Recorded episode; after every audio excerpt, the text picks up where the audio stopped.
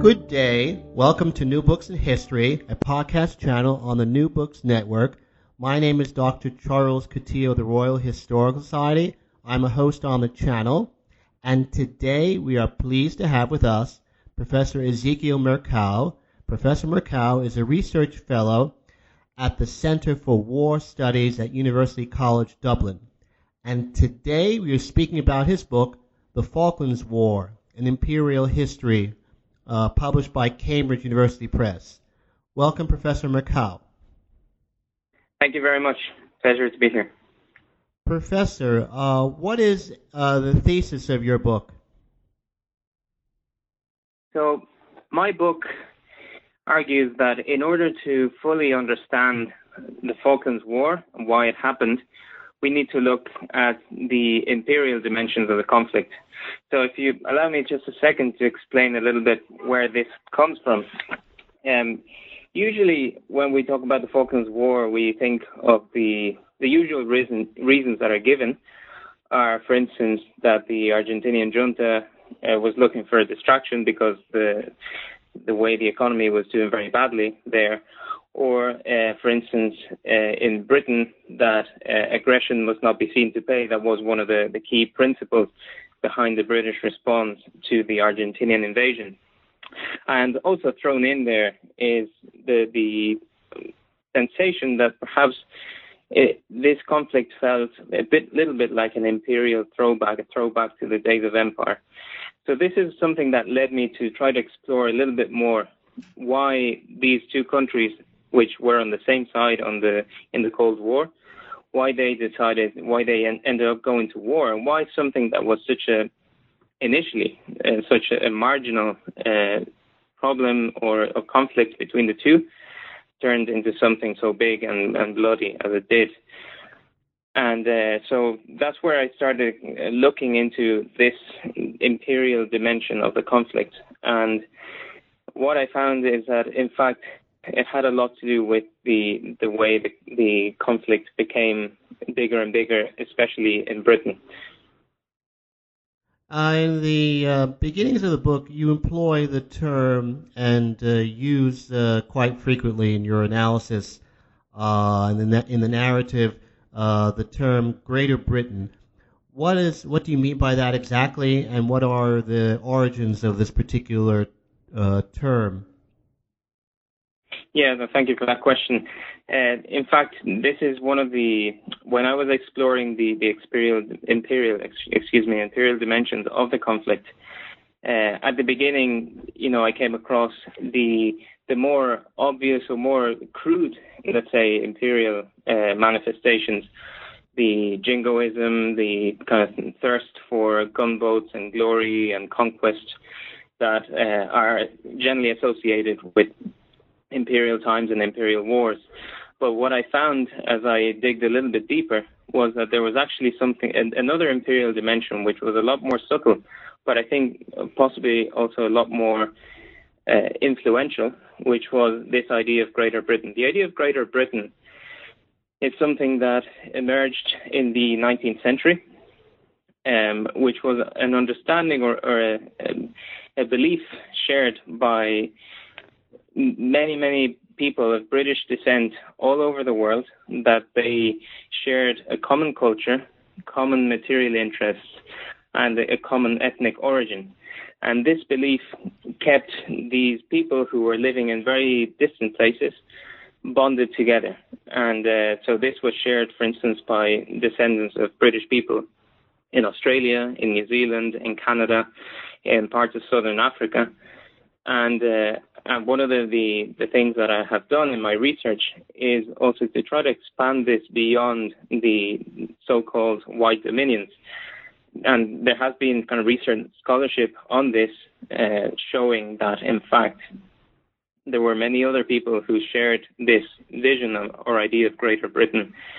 Um, and I can explain now, if you want, a little bit more about how why I ended up talking about this in 1982, because of course this idea of Greater Britain was something that lasted about 100 years. Um, it outlasted the Second World War, when sometimes it is argued that the beginning of the the end of the British Empire uh, took place uh, in the middle of the Second World War. In fact, this idea persisted after the war. There were there was still a great attachment to the idea of Britain in those places until the mid 1960s. But there was a moment of crisis as the empire uh, un- dissolved, and uh, that eventually made this idea become obsolete. Uh, would it be would would you um, um, adhere to the idea? I presume you don't, but let me ask you anyway. That as an active ideological construct in the UK itself, the idea of Greater Britain uh, doesn't really outlive the 19th century?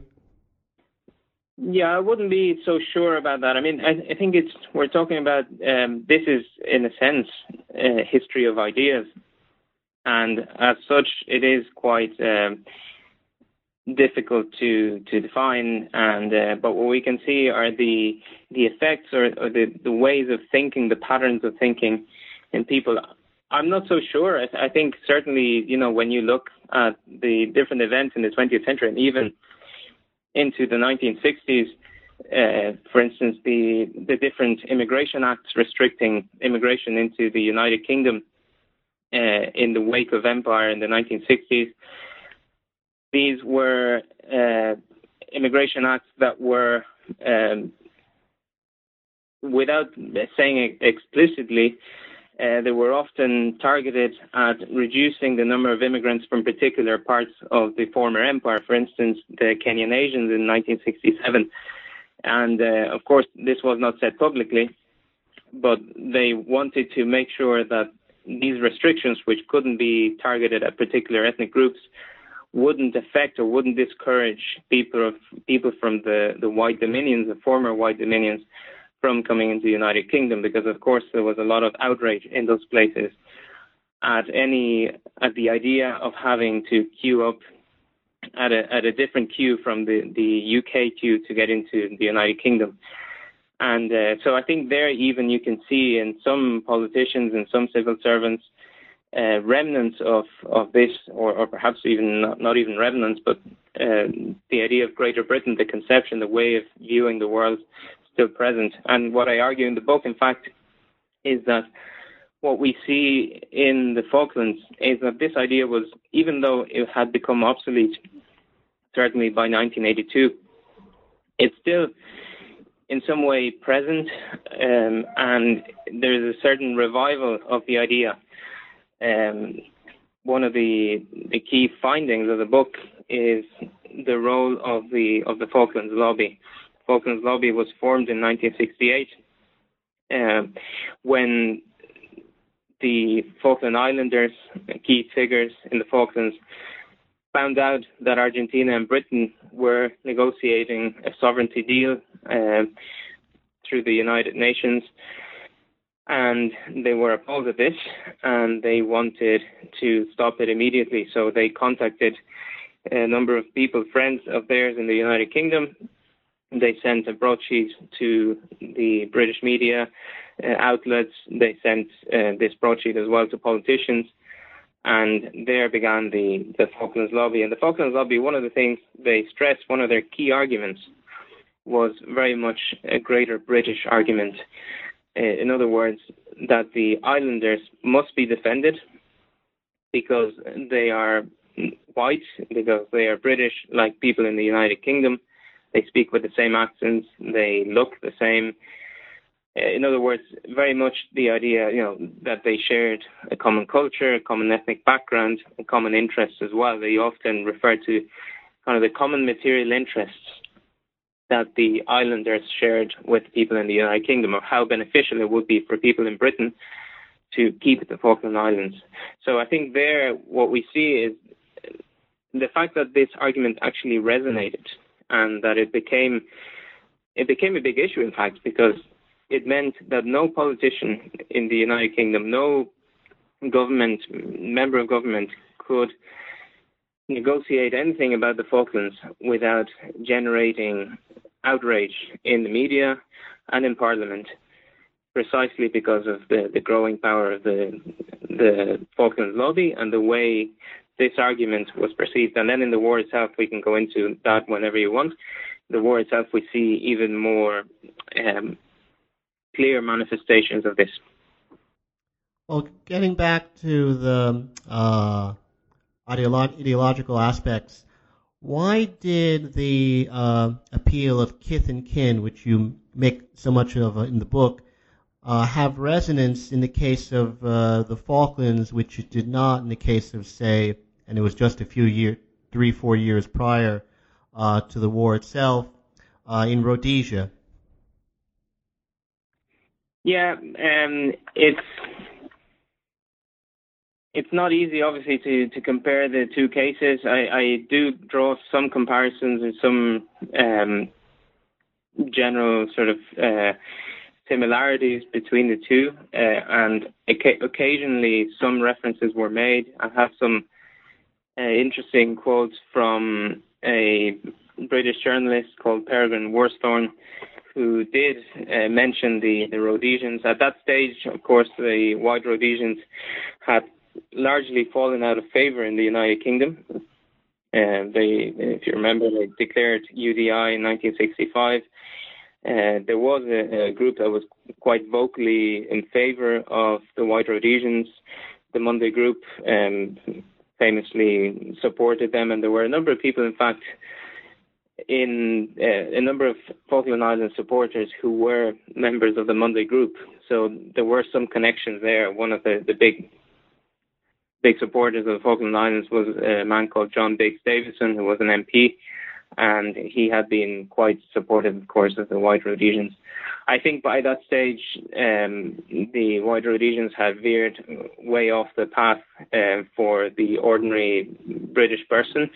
Um, they had taken a very different route, and the Falkland Islanders, on the other hand, were just perceived as ordinary British folk uh, who wanted to live in peace and, and enjoy a normal, peaceful country lifestyle. Uh, they were often kind of depicted and seen in that way, and, and to to some extent, of course, very true. I mean, it is it was at that time and still is to a large extent a very rural community, very peaceful. Um, no, so there was there were no reasons to to oppose them in the same way. Uh, in fact, uh, it was one of the the big arguments that uh, were made at the time of the war were precisely that these people had hadn't done anyone any harm. They were very different to the white Rhodesians, who who were uh, very openly against uh, the British government,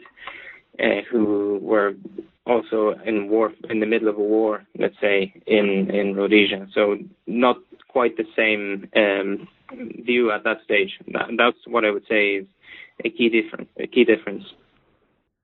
Uh, would it be correct to say that, in your opinion, uh, the reason why uh, the Foreign Office's initial endeavors to, for lack of a better expression, hand off the hot potato of the Falkland Islands, particularly on the question of sovereignty to the Argentine uh, failed because of the Falkland Islands Company. Is that the is that the gist of uh, your opinion? The company, well, it's interesting that you bring that up. Actually, um, at the beginning of the the lobby and the Falkland Islands Company, who owned about 50% of the land in the Falklands, who had a, a large stay in Falkland matters uh, until the war itself. In fact, uh, it was after the war that reforms began to take place.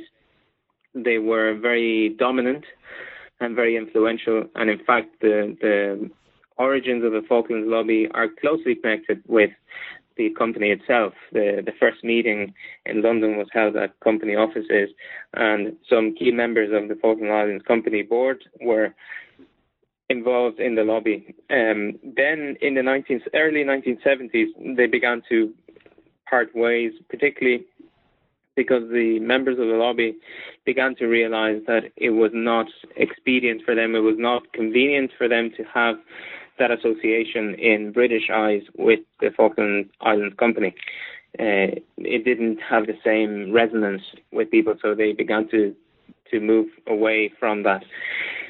Um, so I wouldn't say I wouldn't ascribe the, the failure of the negotiations at the UN entirely to to the Falkland Islands Company. I think they were they had some influence, but of course not the key player. Uh, there are also other factors, and I try to make that clear in the book that what I'm arguing, I'm not making this the only factor in the in the dispute. I'm just saying we need to pay more attention to to these issues of national identity, of um, of uh, rhetoric as well, because often um, some or sometimes uh, historians can not look at these things and dismiss them as simply you know mere rhetoric or things that are not um, tangible, they're not um, material. You know, we tend to look more at economic factors, diplomatic factors, and all that, that's what I was trying to do to highlight this issue more. I think it played an important role for sure, because it made it turned an issue that in Britain had been until then an international matter, an international conflict a problem, into a domestic issue. It meant that every time uh, this was brought up in Parliament, there would be serious opposition to it in Parliament, in the House of Lords, also in the media. And uh, I think that played an, a very important role. I wouldn't say it's the main issue that brought the negotiations down. There are other interesting works dealing with that. Notably, there's a book by an Argentinian historian called Martin Gonzalez, who did his PhD at the LSE and tragically died in 2011. Uh, it's called The Genesis of the Falklands Malvinas War. And he deals a lot with the 1960s and argues that there were many other factors uh, there in, in bringing down the negotiations at the UN. But I add that uh, what I think he didn't look at, which is the whole side of of identity, of uh, rhetoric, that I think played an important role as well in Britain in making this a much harder task. Uh, would it, in retrospect, be the case that um, uh, a negotiated settlement, uh, if it occurred at all, uh, would have been much easier to have um, happened in the 19, well, the late 19, mid to late 1960s when you had a labor government in power with a huge majority, which at that time, uh, for economic reasons, was retrenching uh, British power uh, from abroad back to Europe. The uh, withdrawal from east of east of Suez in January 1968 being uh, the best example of that. Yeah, so I you, think so. I think. Sorry. So do you agree that that is the case? That if there had if there has, in retrospect, if there was a possibility of a negotiated settlement of the issue at all, it would have been easiest at that time. I think so. Yeah, I think um, it would certainly have been an easier time. Uh, there was more of an openness. Generally, the Foreign Office was very open to the idea of of negotiating with Argentina. Of course, they they had um, they didn't want to to simply give the islands away. But there were there are documents that um, spell out very clearly that Britain had no strategic or economic interests in the islands anymore. That Britain had didn't have the the economic might that it had before, and therefore couldn't uh, sustain this um, imperial relic as it was seen anymore, and therefore that perhaps the, the most realistic outcome was a negotiated settlement with Argentina. And there were people in the Foreign Office arguing, you know, the islands need the islanders, excuse me, needed to be slowly um, told and convinced that their future lay with Argentina, not with Britain. So I think and that did continue into the 1970s, but I, certainly it became a lot more difficult. Um, one with the Conservative government, and uh, and of course with Margaret Thatcher herself. I argue, I also show in the book how you know throughout the 1970s these uh, negotiations continued. Uh, for a number of reasons, um, partly also to, to keep Argentina in play because the the different governments in Argentina were constantly pushing this issue, and the UN, of course, was um, asking the two countries to find a solution, and uh, therefore they needed to continue negotiating. But I think, as you say, in the 1960s, it certainly would have been easier. Once the lobby was formed, however, I think it became increasingly harder, and that's what happened uh, after uh, the the first attempt. And in fact, a, a British minister, uh, Lord Chalfont, who went to the island in November 1968, uh, found already um, the islanders very much um, on the, on the defensive. And when he came back, of course, he was uh, in British Parliament. He was um, quizzed and, and essentially forced to to stop these negotiations with Argentina and, and, begin again. And so there we see kind of a change of tack in the negotiations after uh, 19, the end of 1968.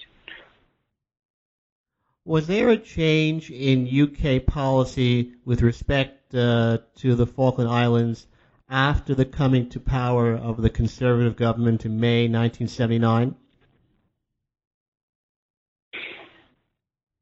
Well, um, the the British government had to continue negotiating. Um, I don't think it was top of the agenda for Margaret Thatcher. Um, she had other bigger problems to worry about, notably in Rhodesia, Zimbabwe. That was one of the, the big worries she had. Um, but the she told her foreign junior foreign minister Nicholas Ridley to take charge of this situation and try to advance it and try to to come with come up with some possible solution that the Argentinians would be happy with. Um, if we look at the evidence of what the conservative government did between 1979 and 82, we don't get the impression really that they were at all costs trying to keep the islands or make sure that they didn't end up in Argentinian hands. Uh, they tried, uh, as, as you probably know, a leaseback initiative uh, that had already been um, proposed by the Labour government in 1974.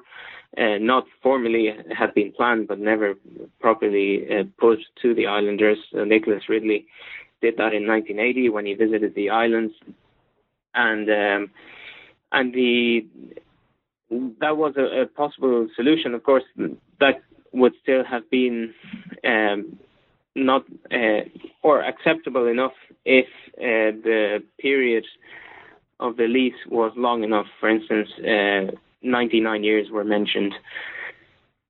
So, and then we have the scrapping of the HMS Endurance patrol ship uh, from the South Atlantic in the summer season of 1981-82. Again, this all of these things send the wrong signals to the junta in Argentina, who were seeing Britain showing no signs of interest in the islands, if anything, the opposite.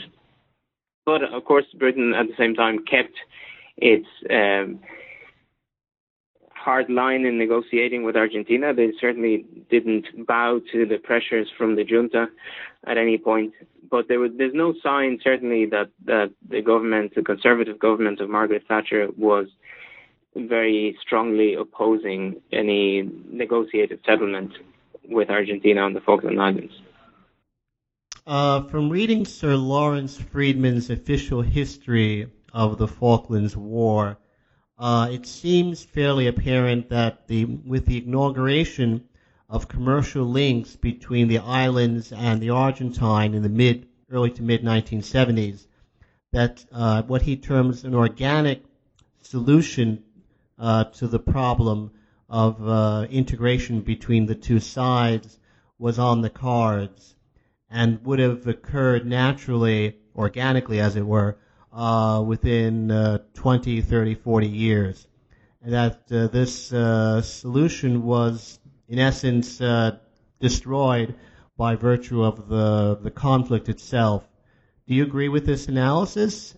Uh, a and B, why do you think the Argentine government um, did not um, uh, allow for an organic solution to the conflict.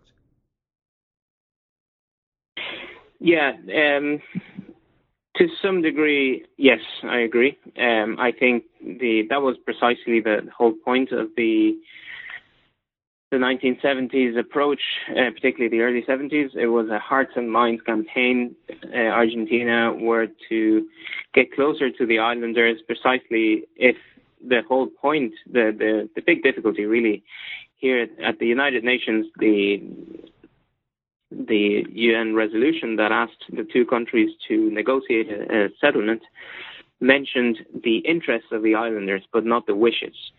And this kind of war of words between Britain and Argentina played a big role in the 1960s and 70s. Argentina was focused on the interests, which didn't necessarily mean that the islanders would be asked for their opinion as long as their interests were protected. And that's what Argentina kept trying to reassure Britain of. And uh, the British government, on the other hand, was focused on the wishes of the islanders, in particular since the, the start of the Falklands lobby and the the um, the support that they had in the United Kingdom.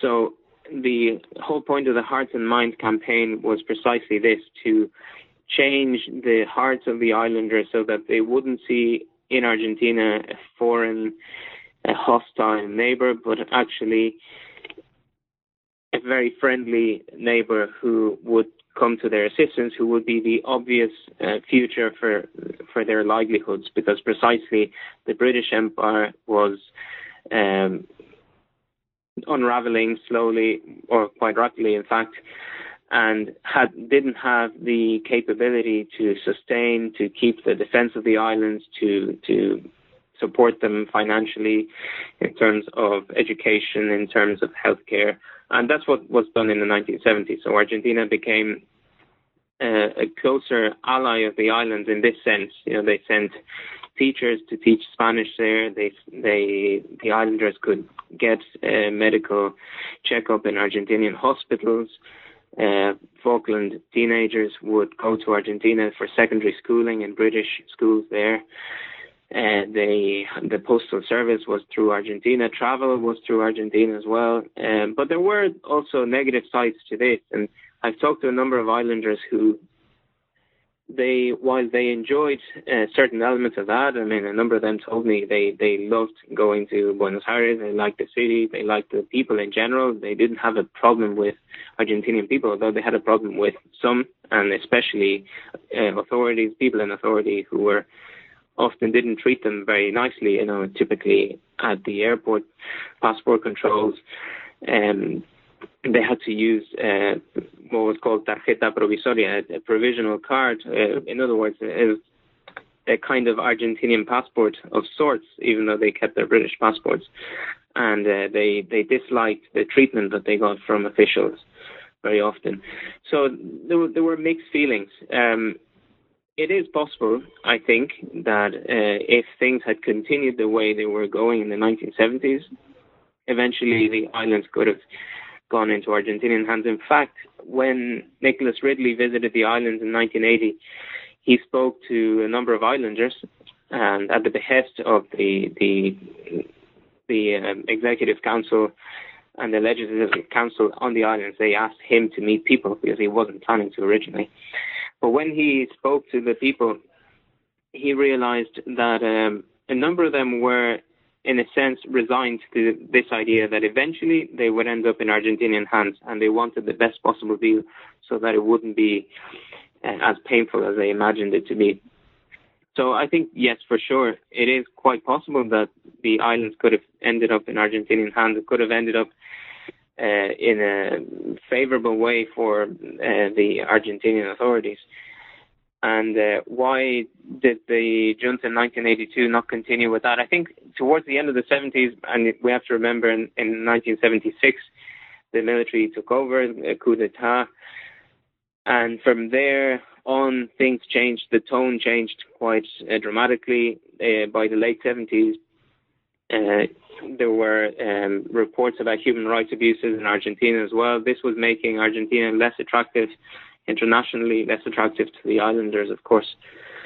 And um, and then yeah, the situation in Argentina was, as many historians point out, was very volatile, and uh, the economy was doing very poorly by 1982.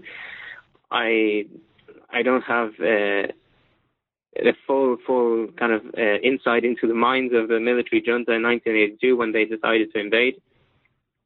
But certainly they they thought, uh, because of all the signals they were getting from Britain, that they would get away with taking the islands unopposed. That Britain would not put up a defence for the islands, given all the the signs that they had seen and uh, of course they were completely wrong, and and it's very likely that they misjudged uh, entirely the intentions of Britain, but they were the signs that they were getting from the different key points in, in the negotiations that had taken place over the previous 10 to 12 years. Now, um, with the war itself, um, wouldn't you um, isn't it the case that it's a bit reductionist to label all the rhetoric um, in the UK, which was in favor of uh, regaining the Falklands, um, you know, from Argentine occupation, as quote imperialistic unquote. After all, much of the same discourse or rhetoric could be said to be a species of World War II nostalgia. Mm-hmm. Yeah, so um, I I uh, actually address that point in the book because it's, it's in fact very difficult to to discern one from the other. It's it's not it's never something that is uh, very clear cut. I think the the main point is that when we look at the the reactions to the the Argentinian invasion, the reactions from the public in the media, um, what we see is that there is a clear um, imperial streak in terms of just how people see the war itself. Um, there is, as I mentioned earlier, that kind of crude imperial imagery. It's fascinating in the um, the British National Archives. They have, um, I think, six, if I'm not mistaken, files, big files of correspondence between uh, constituents in the United Kingdom and their local MPs. So it's many, many, many letters from ordinary people to their politicians, and, and a number of them would say would start off by saying, "I don't normally write to you. I've never written to a politician before, but this this has triggered um, this in me. You know, and now I feel I need to write to a politician." And many of them, in those letters, express how uh, they see the conflict as as an, a revival of empire, as as a, a, throwback to the days of empire. Others perhaps don't see it like that, or they don't say it critically, but the opposite. They might uh, wish for, you know, uh, a Britain like the Britain of the days of old. You know, when Britain had an empire and ruled the seas, and we see that as well. Um, and then, of course, there is the, the whole side of you know defending kith and kin, which is always couched in in terms of this greater British ideal of uh, of imperial times as well, or very often couched. I do clarify, of course, that uh, this is not a, a, judgment on people's intentions, and of course, it is uh, very understandable to a large extent that people would feel sympathy for a group of innocent civilians living on a, a, number of islands in the South Atlantic who have been invaded by by a dictator, and a regime is imposed on them. So of course, it is understandable that people would would feel would side with the the islanders in that respect. What's what is interesting and what I'm trying to point out is the way this imperial ideal is the one that people have recourse to. And this is because this happened in 1982 because of primarily, this is my argument, primarily the work of the Falklands Lobby over the previous 14 years. The Falklands Lobby since 1968 had been reminding people in Britain through articles in the, in the media, through arguments in Parliament, about the essential, the quintessential Britishness of the Falkland Islanders. And this is something that comes to a fore, if you like, comes to the surface uh, very much so at the beginning of the Falklands War when Argentina invaded the islands. And uh, there's an outpour, there's a, quite a number of um, examples in, in British media and British Parliament, also letters from ordinary people. Many people wrote to the Falkland Islands office, which was, uh, let's say, a branch or, uh, or an office that served uh, the for the um, the Falklands lobby itself. It helps kind of um, propagate their message in the UK, and people wrote to them as well. And people who were not necessarily donors or members of the Falklands lobby, but they simply felt sympathy and solidarity with them. So I, I think that's an important um, thing to bear in mind. So I'm not arguing, of course, that it's that uh, Greater Britain is the only argument there. And in fact, even when people are mentioning things about World War II, um, well, Britain was still an empire in World War II, and of course, you know, very often the image alluded to is Britain fighting alone.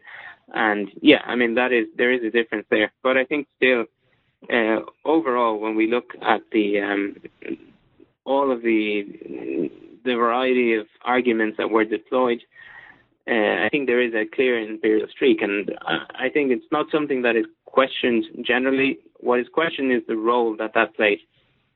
And most um, scholars who have looked at the Falklands War will acknowledge that there was an imperial feel to the war. Some scholars will say, well, but it had no effect really. It had nothing to do with the war. It was just a superficial trend. Others might argue, well, actually, it made a big difference. And, and some might even go as far as saying that this was in some way a, a revival of empire. That's not what I'm arguing, neither of those two. I'm just saying we need to look at these dynamics because they actually had a lot to do with the way the dispute between the two countries was perpetuated, the way the dispute was allowed to grow and to to eventually um, grow into a blown out war, which which is um, perhaps would have been unthinkable 20 years earlier. You uh, in the book devote a chapter uh, to the Anglo-Argentine community and uh, their reactions uh, to the war. Uh, why so? Yeah, it was a, an interesting discovery as I was researching um, the about the war. Um, it's an interesting case. Often, some some of the histories of the Falklands War deal with the Anglo-Argentine community, and generally it's seen as a bizarre sideshow. It's something that had absolutely no bearing on the, the political stakes in the war. In fact, it, it was simply something almost humorous, something that just uh, you know added to to the this kind of feeling that the war was something uh, very strange. What I found, in fact, was that in the context of the idea of Greater Britain, it's fascinating. Uh, the Anglo-Argentine community actually is not negligible. It's, we're not talking about a tiny group of expats. In fact, uh, Britain and Argentina had close relations in the 19th century. There was uh, a significant number of immigrants from Britain, the British, and Irish Isles, in fact, because Ireland was still part of the British Empire at the time to Argentina. Uh, Britain invested hugely in the building of the railways in uh, in the Argentinian economy. The Argentina, Britain was one of Argentina's uh, main um, countries for exporting its its own agricultural goods. So it's not a negligible community, and we're talking by uh, by the time of the war, um, 1982, there were about 100,000 people of British descent, of whom 17,000 were British passport holders. Before the First World War, that was the, the high point of the Anglo-Argentine community, and there were about 30,000 British uh, subjects who were living in Argentina. A lot of them had been born there. They were second or third generation um, Argentinian. However, they they had, like in other places, kept their British customs. They were uh, loyal to the Queen. They spoke English. They sent their children to British schools in Argentina. They had their own hospitals, their own clubs, their own sports. And um, but at the same time, they they were and felt to some extent part of Argentinian society. They never really were forced to to question kind of this double allegiance of theirs until 1982. When the war took place, all of a sudden, members of this community found themselves torn in terms of their loyalties between Argentina and Britain. And this divided the community in, in an unprecedented way there were debates and discussions that took place. Families were divided. Um, people within, you know, friends that they wouldn't talk to each other uh, during and after the war. Things then were pacified after the war. Many people came back and started talking to each other again. But what's interesting is, um, and this is perhaps the, the most important point, is that because they, they shared in this uh, greater British mentality that the Falkland Islanders had, they also saw themselves as sharing the same culture, the same ethnic origins, the same material interests as people in Britain. Even though they were never part of the former empire, they saw themselves as greater Britons. And because of that, during the war, uh, in the early weeks of the war, in fact, in the month of April, twice groups of Anglo-Argentines went to the Falkland Islands to see and to talk to the islanders and try to convince them that it was okay to live under Argentinian sovereignty, that they had done it. They preserved their culture, their heritage, their language, and yet they were happy living under Argentinian sovereignty. So it's this trying to reach out to another greater British community on this basis of a shared identity that is interested. And what's most interesting is, well, two things. One is the reception of the islanders. The islanders received them with scorn and um, almost hatred. they they shouted them out of the the meeting halls. They didn't want to know anything uh, with the Anglo-Argentines. They considered them um, snobs, you know, rich people who only cared about their pockets and their money. And uh, what's also interesting is the reaction of people in Britain because this Anglo-Argentine connection was brought to the surface by the war itself. There were several reports in the media. Uh, this was studied by um, the Foreign Office uh, people in Parliament and the House of Lords talked about this. Uh, what do we do with the Anglo-Argentine community? The British were essentially the Foreign Office were concerned about the 17,000 British subjects uh, or citizens who were uh, passport holders. Uh, of course, being British passport holders, they had to protect them. The rest were of no interest to to the British Foreign Office. And the media, Parliament, they gave them relatively scant attention, really uh, they or they treated them as as a bizarre um, community and nothing else, as as, as an old-fashioned uh, community of people living as people lived in Britain, in upper class Britain in the 1920s. And so, what's interesting, what this shows for me, and uh, this is how I would sum it up, is that this revival of uh, Greater British sentiment was partial. It wasn't. Um, it didn't include everyone it was a feeling of kith and kin for the Falkland Islanders, but not for the Anglo-Argentines.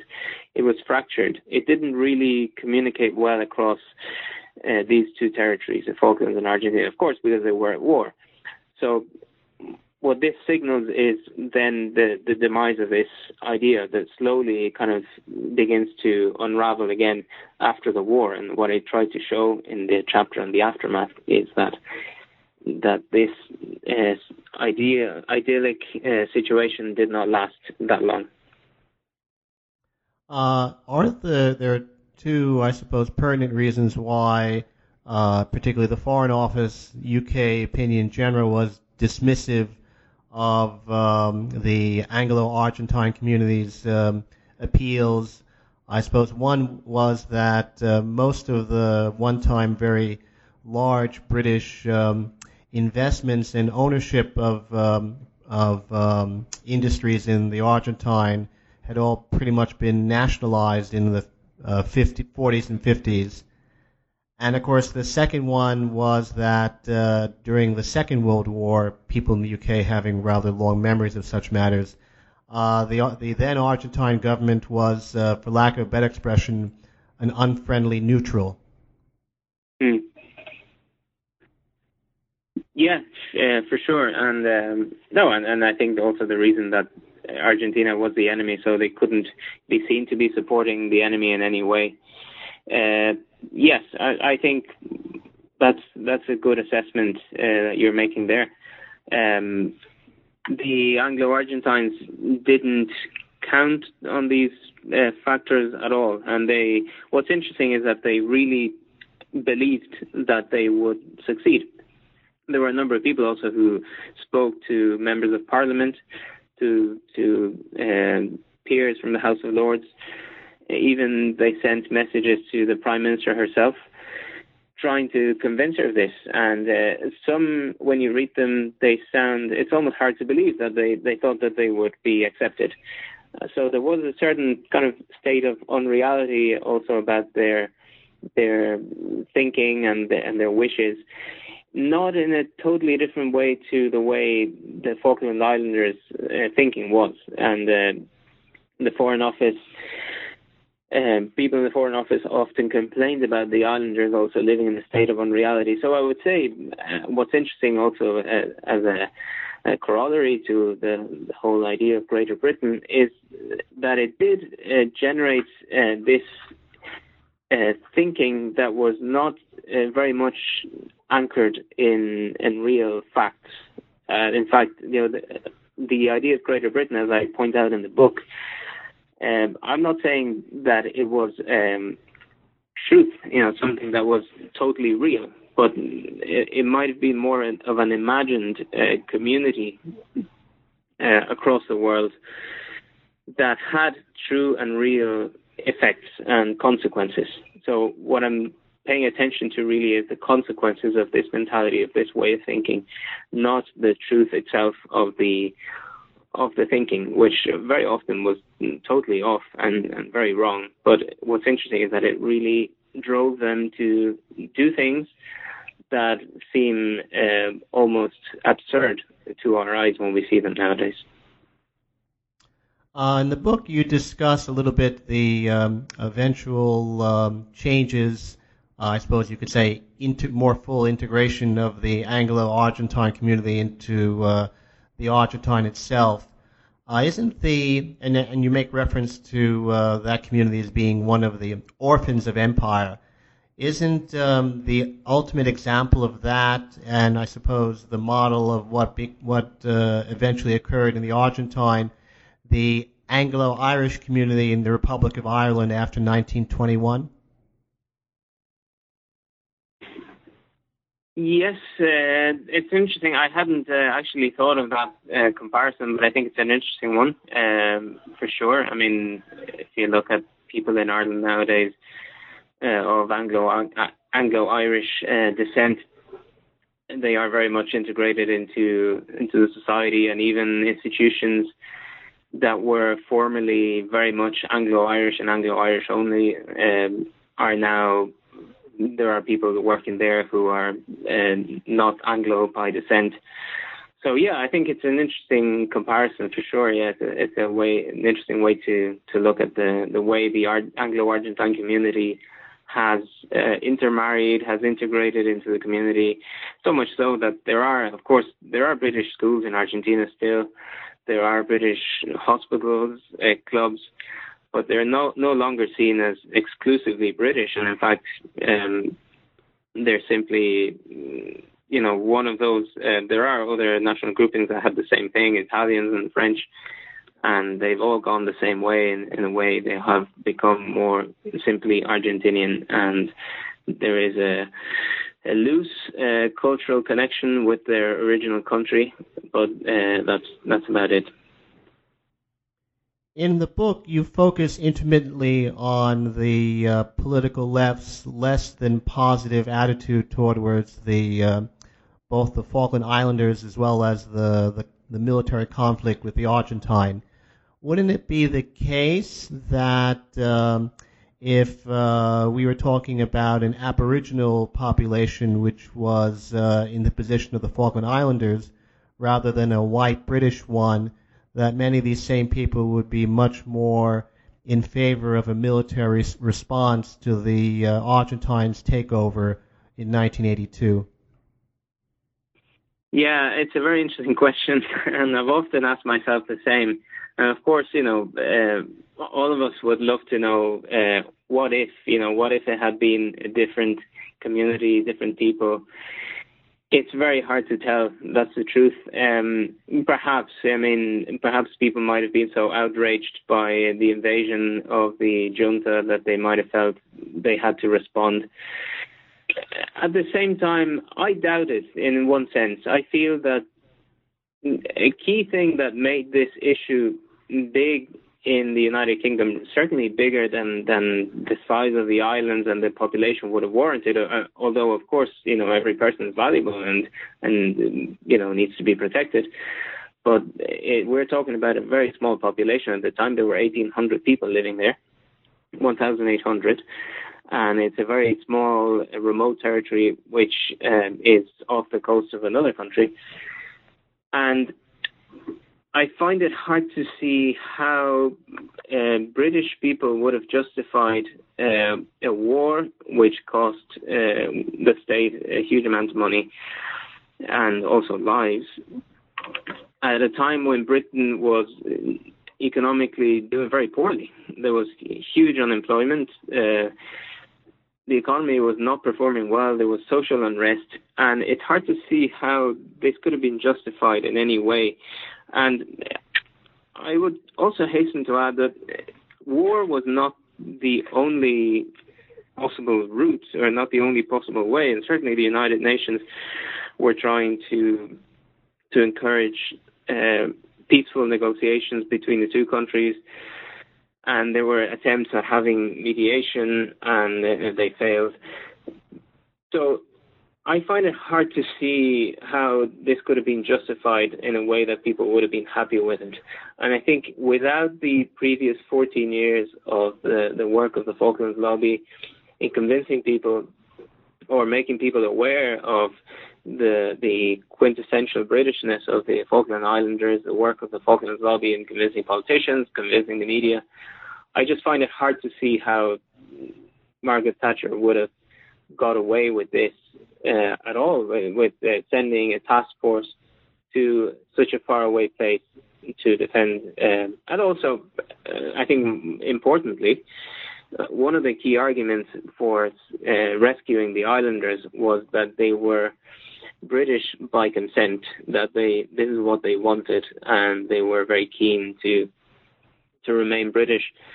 It would have been much harder in, in international eyes and, and in domestic British eyes to see how it, an Aboriginal population um, under British rule uh, should not have been uh, decolonized earlier. So I think that w- would also have been a strong argument against um, having a military intervention. But of course, um, in any territory that is invaded by a dictator needs attention and needs to be protected because uh, it is very volatile. And we have seen, even in Argentina itself, the military committed many atrocities and killed many people. So um, they would have uh, deserved and probably would have been given some attention and, and protection. But I doubt, personally, whether Britain would have uh, sent a task force like they did to rescue them.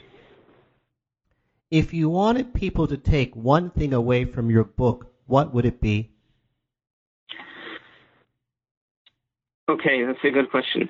Um, I think I wrote this book very much. Um, this was based on my PhD.